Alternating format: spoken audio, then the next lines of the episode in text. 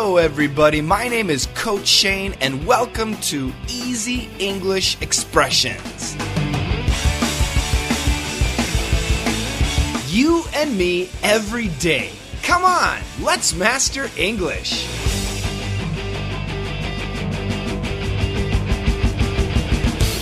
Hello, everybody. Welcome back to Daily Easy English Expression, the podcast. Coming to you live from the United States of America. Download this podcast and all of them at www.letsmasterenglish.com. Practice these dialogues. Every E Cubed podcast and video, I give you a dialogue. I want you to practice with each other, and we have a community that we're building. Go check it out. www.letsmasterenglish.com. Click on community. There's a live chat. It's free. We've got buttons to click on for Skype Hangouts and Google Plus Hangouts. Now, if you're having a problem, please let us know. We will do our best to fix it as soon as possible. Use this community, it's all free. And uh, yeah, we're doing this for you guys because I want you to master English. Okay, today's expression is will do.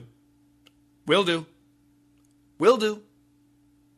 If somebody tells you to do something and you will do it, you can just say, will do.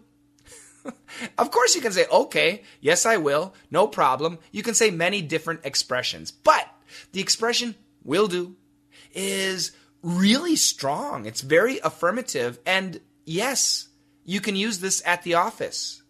If your boss tells you, I want you to finish this project by Thursday, will do. What that means is basically, absolutely, absolutely, you will finish it by Thursday. If your customer says to you, I want you to rewrite the program, will do. Absolutely.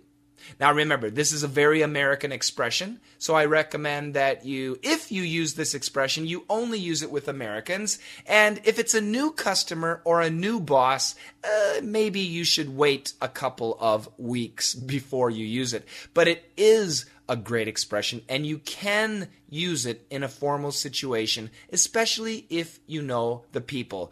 Can you use it in a personal situation? Of course.